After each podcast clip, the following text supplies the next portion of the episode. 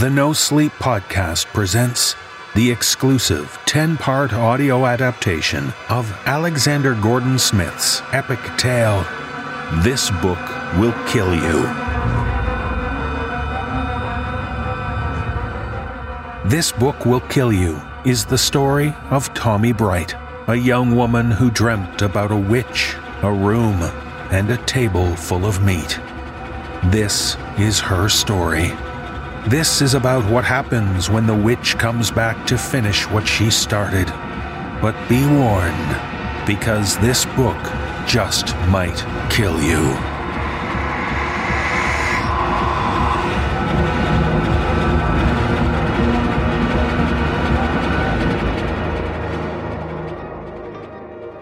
The fifth part.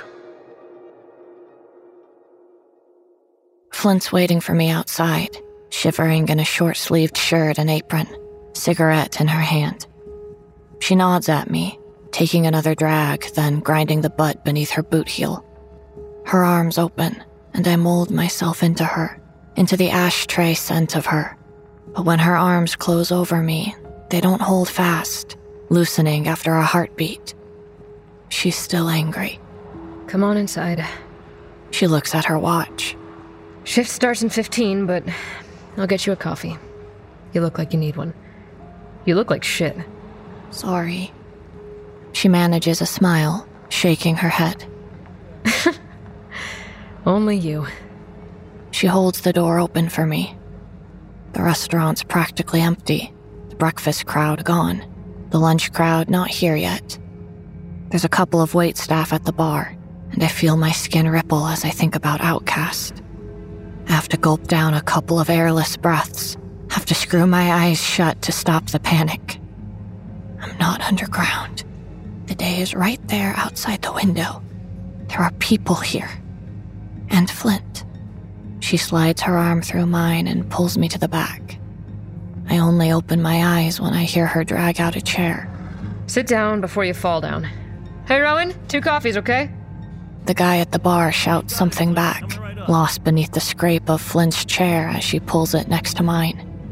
She spins it around and straddles it, keeping the back between us like a shield. What's going on? Last night? She shakes her head again, then lifts a hand.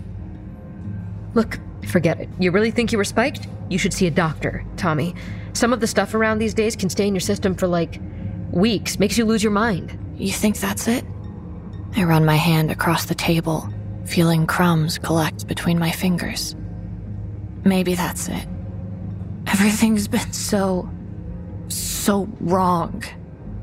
And I'm so desperate for an explanation that I'm almost praying that somebody slipped me a roofie.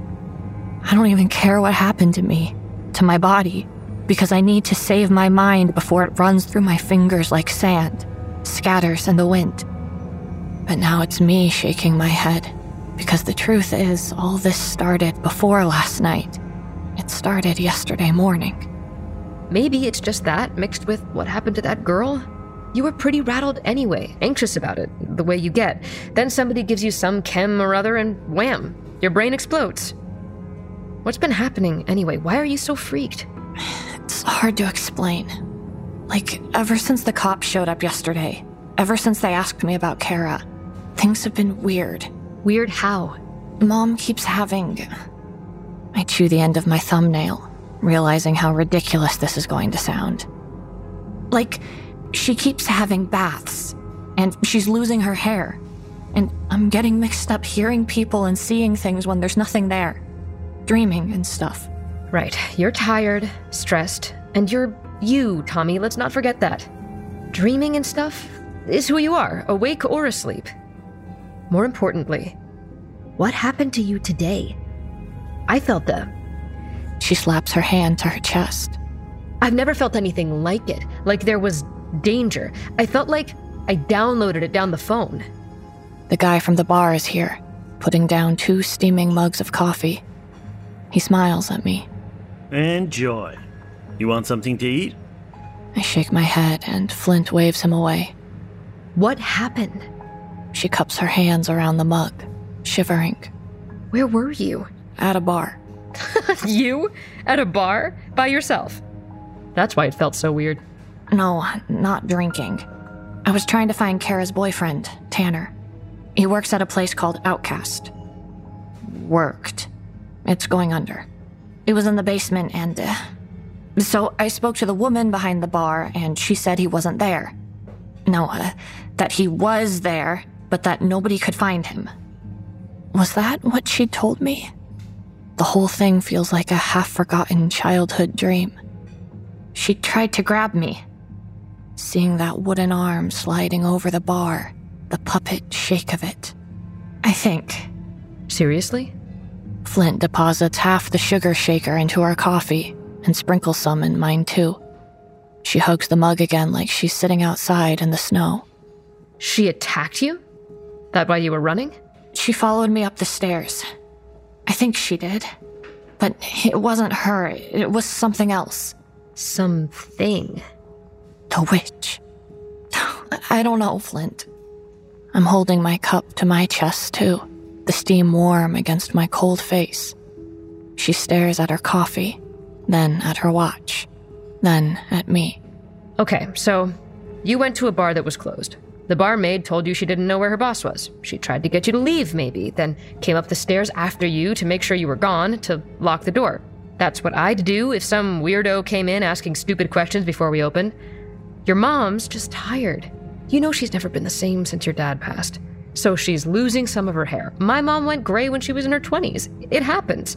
And the other stuff, the confusion, the whatever, it's that brain of yours, that anxiety, taking a dead girl and inventing a world around her, a fantasy, a mystery or something.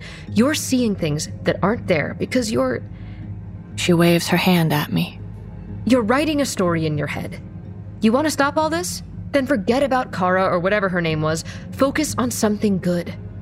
She's so confident, I almost believe her. The anxiety is there. A seething ball of terror and panic right in the middle of me, controlling me like a ventriloquist's hand. It's bad. Worse than it's been for ages. But it's not the worst it's ever been. And back in those worst days, I'd seen things too, hadn't I? I'd seen people talking about me when my back was turned, heard them whispering. I'd seen the overweight imposter in the mirror even though I was stick-thin and starving. I'd seen the tumors in every part of me, the death that was eating me up from the inside. And none of it had been real. None of it. Flint had been there for me every single day back then.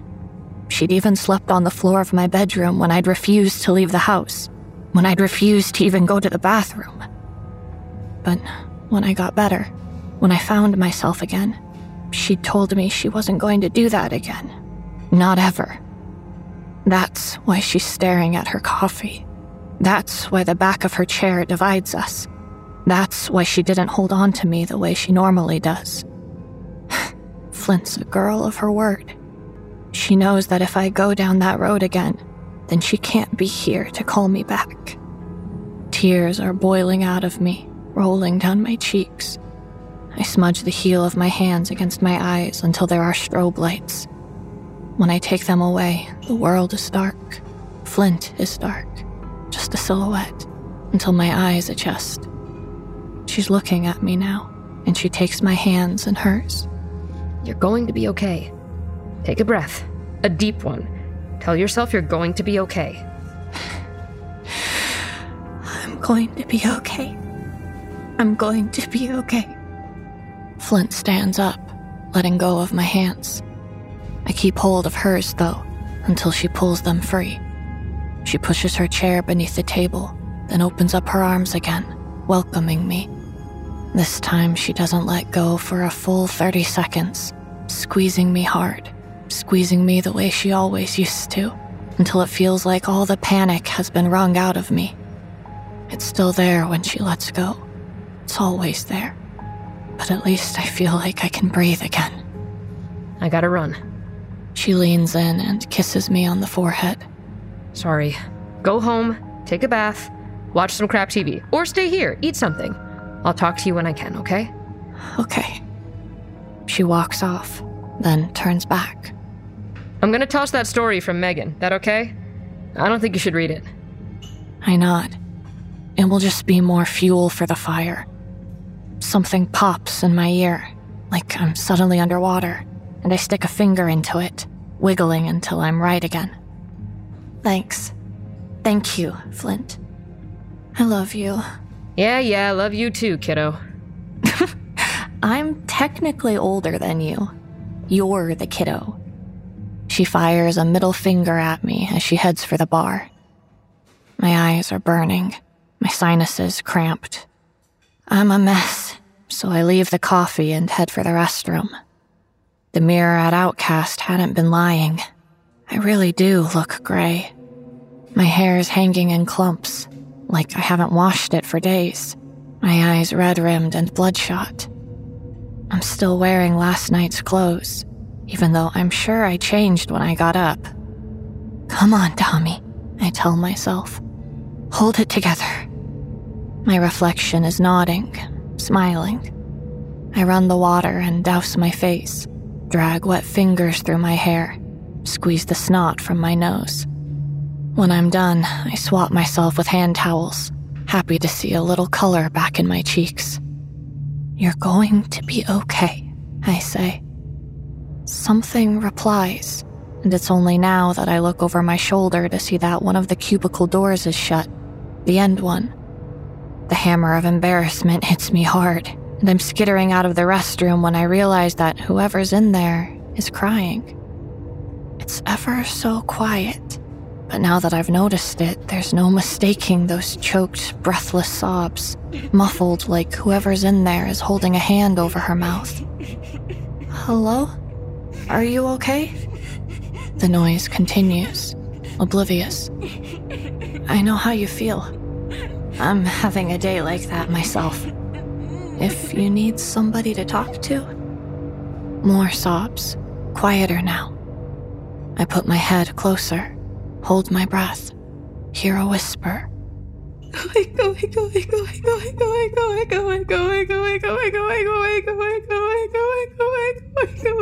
I want to help, but she's made it pretty clear she doesn't want to speak to me. I'm not planning to leave Breakers just yet. I'll keep an eye on the restroom door and make sure she's all right when she comes out. It gets better, I say with a shrug. Whatever it is, it gets better. It still feels like there's a piece of me stuck in there with her, holding me back. A piece of me I have to fight against to get out of the restroom and back into the restaurant. Annoyingly, somebody's taken my coffee, but Flint's hovering by the bar, so I head her way.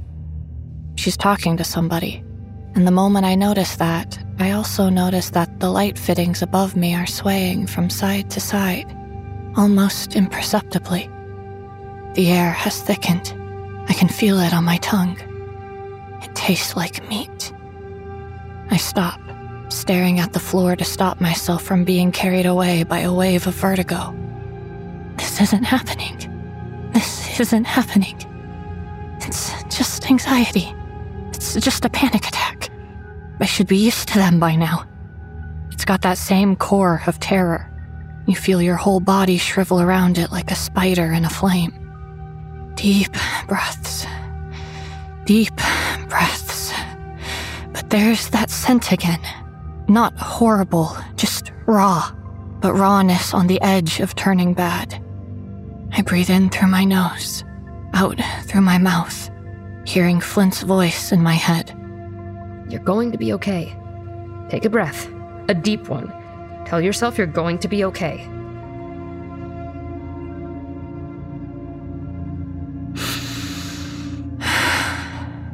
I'm going to be okay. Until the nausea passes and I can lift my head. I see Flint. I see myself, too. I know it's me because I'm wearing my clothes, the same ones I've got on now. I've got the same hair, unbrushed, greasy. I'm facing away from myself, one elbow propped on the bar, the other hanging limp by my side. I can't see my face, but I know it's me by the way Flint smiles, by the way she places a hand on my shoulder, squeezes. I can feel it, even though I'm standing half a room away. I can feel the way her fingers massage my skin. "No," I say, breathless. There's a high-pitched whine right in the center of my head. My body doesn't feel like it's mine anymore, like it might collapse into a jumble of pieces if I so much as take a step. But I do, because I can't just stand here. I can't just stand here. I stumble forward, my hip hitting a table. I'm closing in on them now, watching as Flint lifts something from the bar, as she hands it to the other me. A wad of paper sheets, covered in type. "You sure?" The other me nods. "No!" I say, louder, clutching at the paper that's in my hand now. I stop again, hold it up, see the story there. A note from Megan. It's poisonous, I know, and I toss it away. A hurricane of paper, running for Flint, slamming into another chair and knocking it over. Flint turns to me, still smiling. But there's something wrong with her face. As soon as she sees me, it starts to drop on one side, her mouth limp. I can see her eyeball rotate down beneath its drooping lid, the other one struggling to find me. "Flint!" I'm screaming now, but the other me is turning. She's turning to look at me, and there's something wrong with her face too, because it's just not there.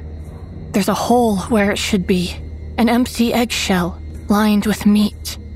A light that isn't quite light, that's more dark than light, pulses out of it. Something pushes me back, that same magnetic repulsion. I don't fight it. I turn and run for the doors, the day visible just beyond them. I don't look back, not even once. I just push through those doors and run.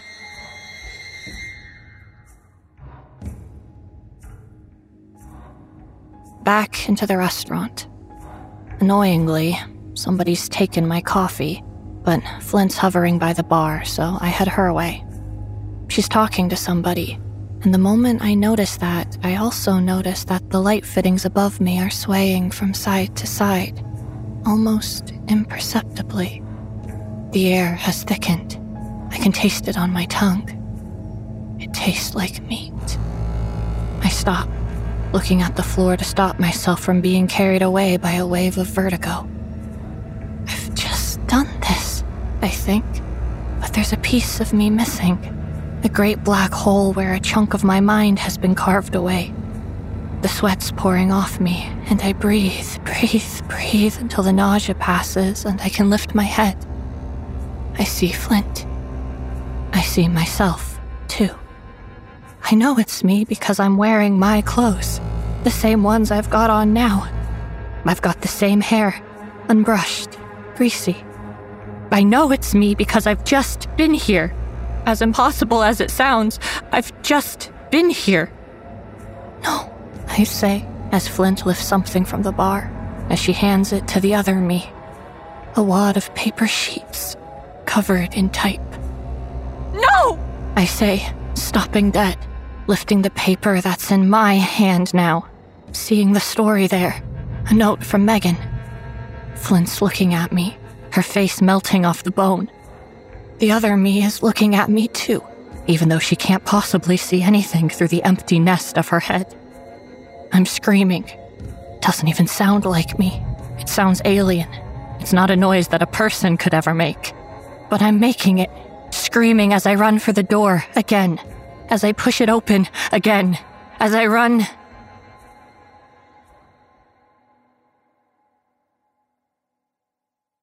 Out onto the street. Slipping on the damp sidewalk and landing on my ass. I'm up again as fast as I can, backing away from breakers.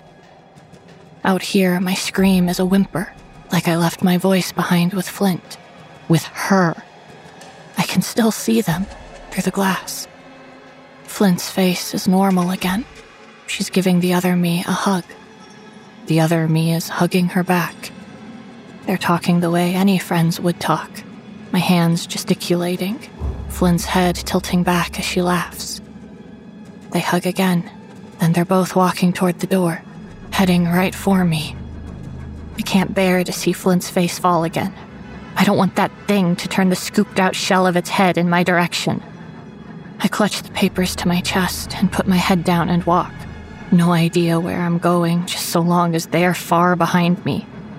I'm not even sure how long I walk for, but when I next look up, it's like half the day has been swallowed, the evening moving in. I'm soaked through, a steady rain falling.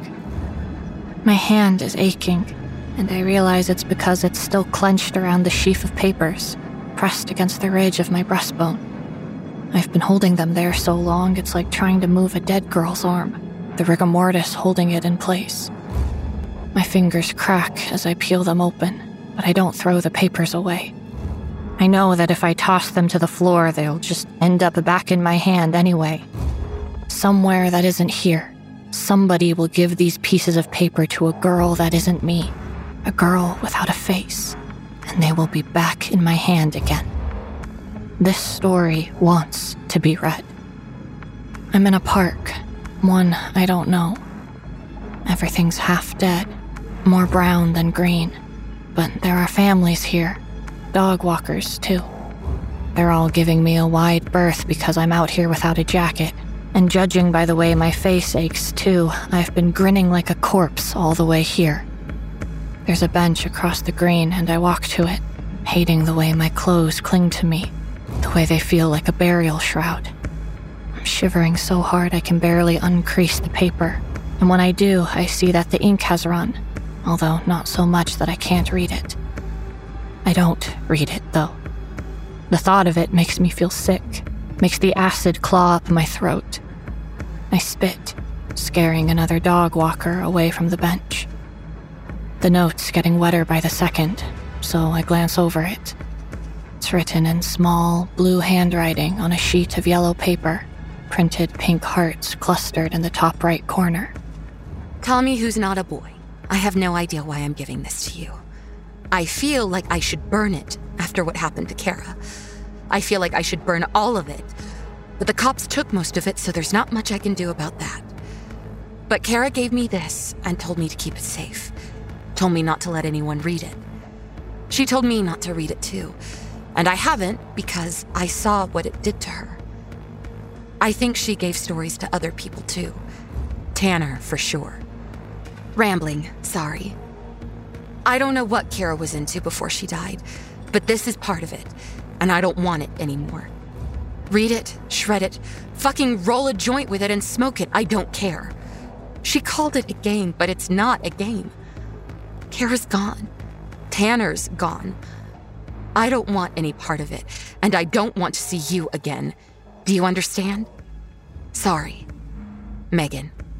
I read it again, then scrunch it up and put it in my pocket. I count five pages of story, printed from a website. I know which one because the format and the font are the same as always. Three Dead Things, added by Unknown on one one two thousand one. It's the story that was missing when I was looking through Kara's creepy dot com page, the one she commented on. I can't even remember what the comment was, or if I even read it. My eyes take in the first line without my permission. It was my brother Frank who took me to see the Three Dead Things. And I look away because I just don't want to know what happens next. The air still carries that same sweet stench of overripe meat, like it's followed me here. I look at the sky, at the sunlight trying to break through the clouds. It's too bright, but I keep looking until it feels like there are fingers against my eyeballs. I don't want to stop, because I feel like if I read this story, I'll never see daylight again. But this story wants to be read. It wants me to read it. So I give it what it wants. It was my brother Frank who took me to see the Three Dead Things.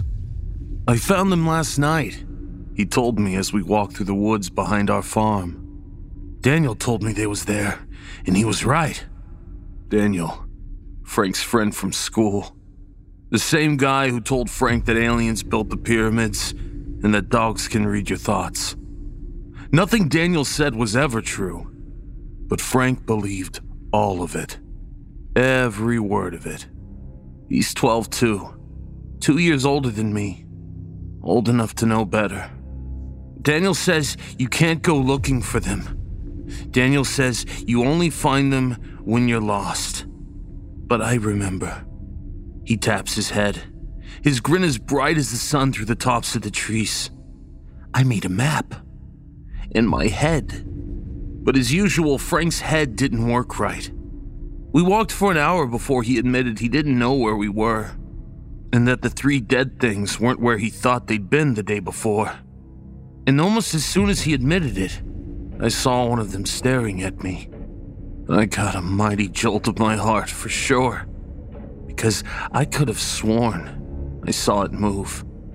Like it was rolling into position behind a yew tree, peeking at me through the leaves. But when we got closer, Frank grinning even harder now, I saw that it couldn't have moved because it was made of wood, rooted in place by decades of undergrowth. It was a statue, twice as tall as me and shaped like a bird. Frank told me that Daniel told him it was a skylark, but I wouldn't know. It was standing upright, its eyes staring into the forest, its beak covered up by its wings, which were folded over the bottom of its face. It must have been standing there for close to forever, because its wooden body was warped and green with lichen. But when Frank pointed to the bottom of the statue, I could still see the door there in the weeds, two foot square with a little wooden latch. They've all come, Frank said, nodding at something over my shoulder. I think I've stood on an ant's nest because my skin itches all over. When I turn, I see two other statues crowding around us, facing inward, as old as the first and rooted to the ground like trees.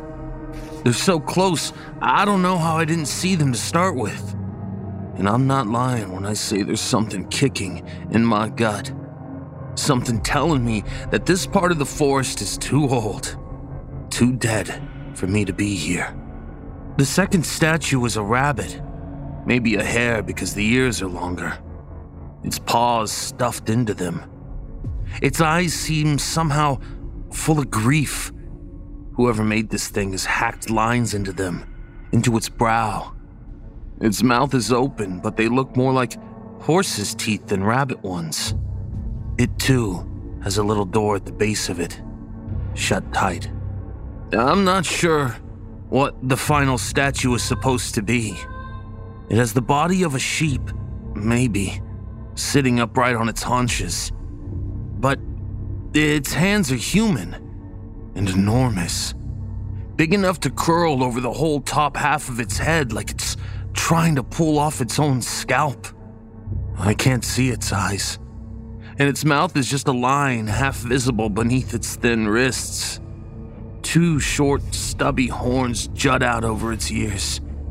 This too had a door, and this door was open. Just a crack, mind you. And I wanted to leave. There's some places that you know right away are wrong. They're places where bad things have happened. Places that want bad things to happen again. I felt those statues watching us, and it wasn't an illusion. They knew we were there. They were so old, so still, and they knew we were there. I asked Frank if we could leave, but he shook his head.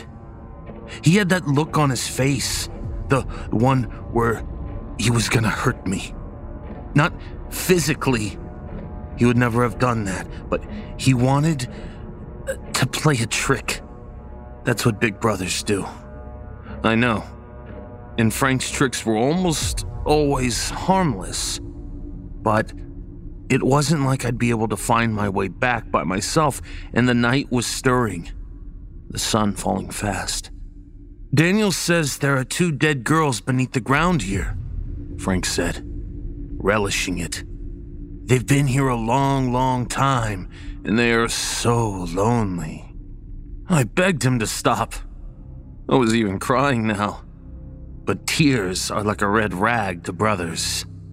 They were murdered by their mother, he went on. She harvested them and left the rest here for the crows.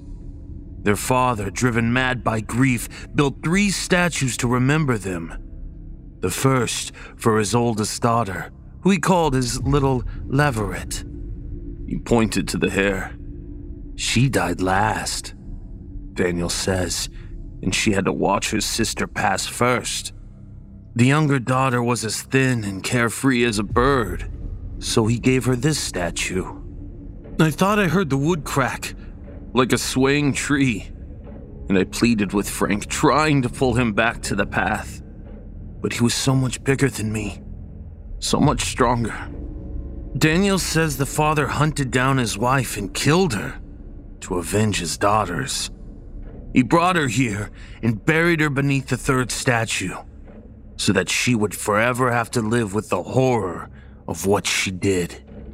Another crack of wood, and I thought maybe one of the fingers of the third statue had moved, because wasn't that the corner of an eye I saw now between them? And I backed away, ready to escape by myself, but Frank grabbed my arm and held me. Don't you want to know about the doors? He said, his eyes full of glee. I nod, even though I don't want to know about the doors. I don't even want to look at the doors. Daniel says the father left the doors there because he knew that he would always have a way to speak with his children, and he left a door in his wife's so that she would never be able to rest. I noticed how quiet the woods were. No birds singing, no wind in the branches, just another of those bone-shaking cracks. And I swore I could see more of the third statue's eye now through its fingers, dark and wet. Something about the story doesn't make sense. Because if the door doesn't let the wife rest, then surely those little girls can't rest either. Daniel says that if you're brave enough to go inside, you'll see the dead, Frank said. And as soon as he said this, the reality of what was about to happen exploded in my skull, so bright I couldn't see. And they'll tell you a secret. No, was all I could say. But Frank was hauling me to the first statue, the bird. Inside the skylark, you will meet the first daughter, he said, and she will ask you a question, but you must not reply. I was hysterical now. I was hitting him with my fists. Inside the hair, you will hear the second daughter whisper to you, but you must not listen. We were so close, and the statue seemed closer still, like they were herding us in. And inside that one, the bad one, the mother will lie down beside you, but you must not look at her. If you do all these things, then you will learn something incredible. I lashed out again, and my fist connected with his lip. He let go, swearing, and I fell scuttling backwards. I was scared because I'd never hurt Frank before, and I didn't know what he would do to punish me. He was mad, spitting blood from the wound I had opened up on his mouth. But he did not move to hit me back. Fine, he said. Coward. You stay right there and watch. And when they tell me their secret, I won't let you know. I won't. Daniel says he did it, and the secret blew his mind. I'm gonna know it too, and you won't. I called his name. I asked him to come home with me, to leave the statues alone. But he had a look in his eye I'd never really seen before. His head had always been a little bit broken, but this was something new. He didn't even look like my brother anymore. As he gently lifted the latch and the first door opened, I don't think I've ever seen darkness like that. It was an impossible kind of darkness. It seemed to bleed out of that door and embrace him. It was almost too big to get inside, but somehow he managed it. And I hate myself because I just watched it happen. I just let him shuffle his body through the dirt until all that was left was the soles of his sneakers. Then they too vanished into the shadows. I don't know how long I waited. It might have been minutes, maybe even an hour. By the time I gathered the strength to move, it was almost dark, and Frank was still inside the statue. He did not respond to my calls, and when I plunged my arm inside the door, I could not feel him at all, even though there was barely enough room for him to lie down inside of it.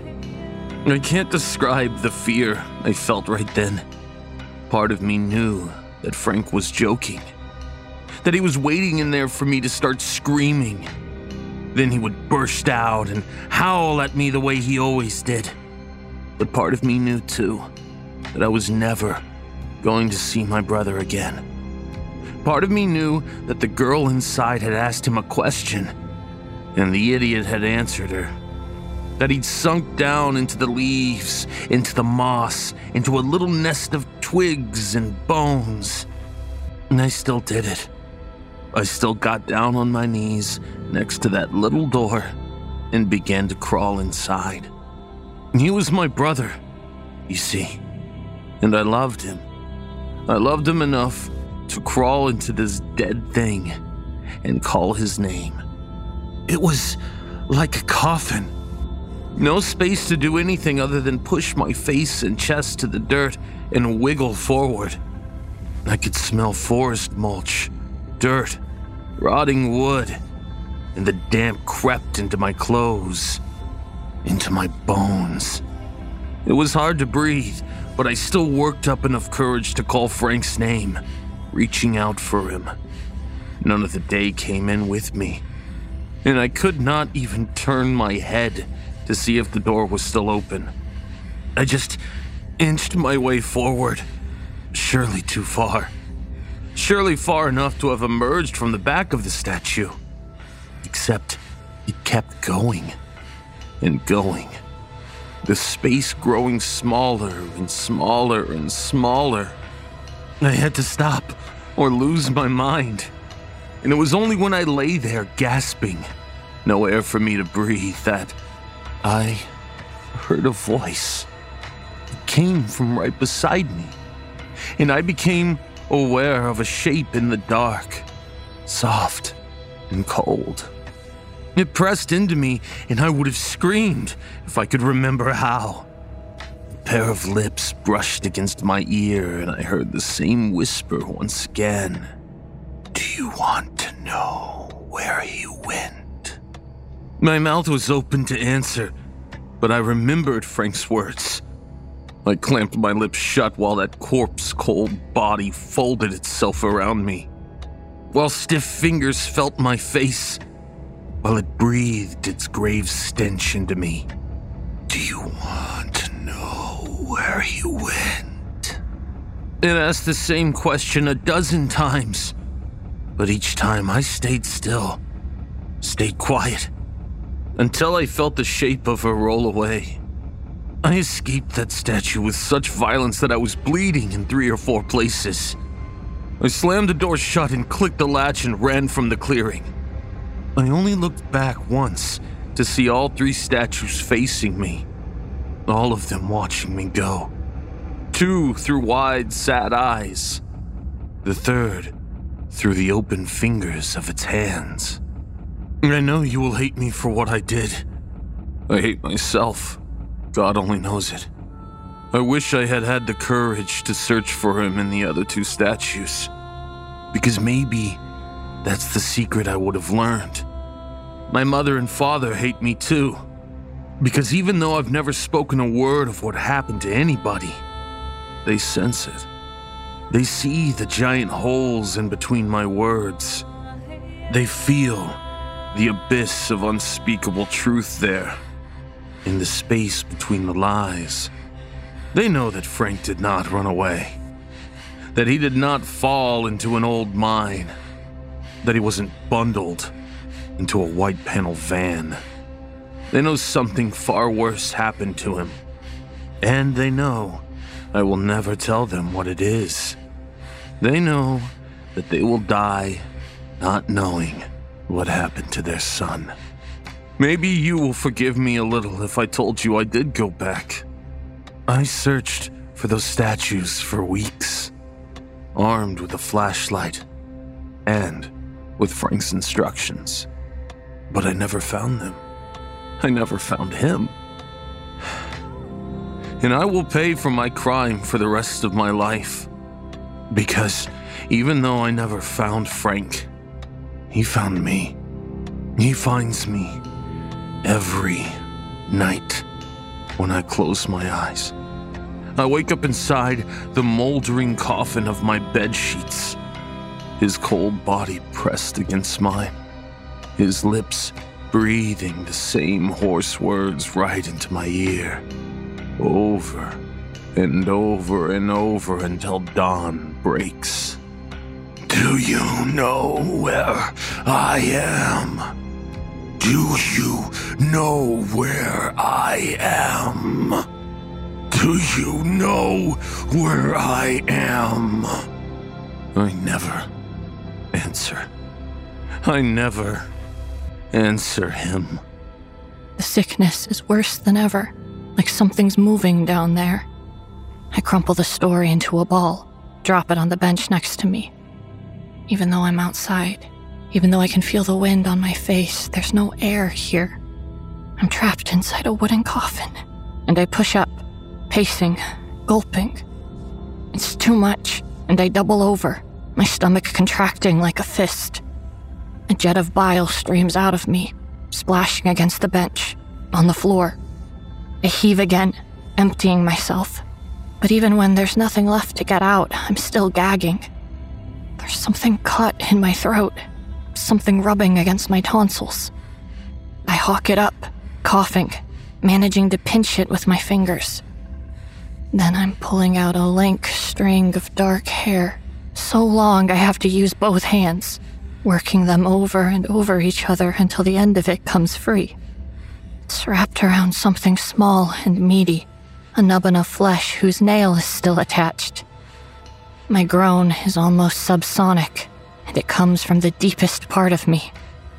I toss the hair onto the bench, onto the sodden story, and it curls and writhes like a worm, finally falling still. The sobs hit me by surprise, as powerful as the sickness.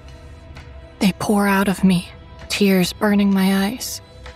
I put my hand to my mouth to try to hold them in, but it's like trying to stop the tide. I have to wait for them to pass, for them to drain out of me. And when they do, I'm paper thin. I feel like my head has been scooped out, my body too. A single gust of wind will carry me into the evening. What is happening? What is happening to me? The hair does not answer. The story does not answer. I don't even understand why Megan gave it to me. Why she wanted to be rid of it so bad she went home for it in the middle of a party. It wants to be read. I start walking, stuffing the story and the note into my pocket so I don't have to watch them sprout legs and scuttle after me, so they don't tread on my shadow all the way home.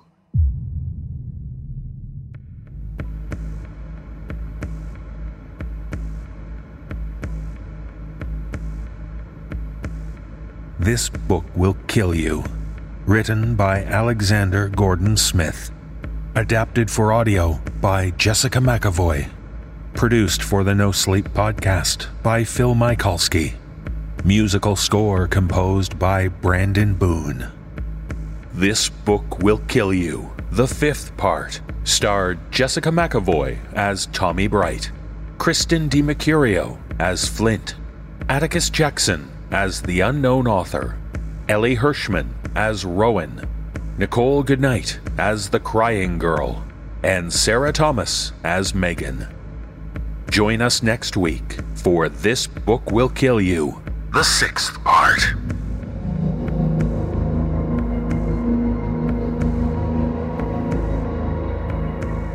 This audio program is copyright twenty twenty-two by Creative Reason Media Incorporated.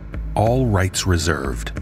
No reproduction or use of this content is permitted without the expressed written consent of Creative Reason Media Incorporated.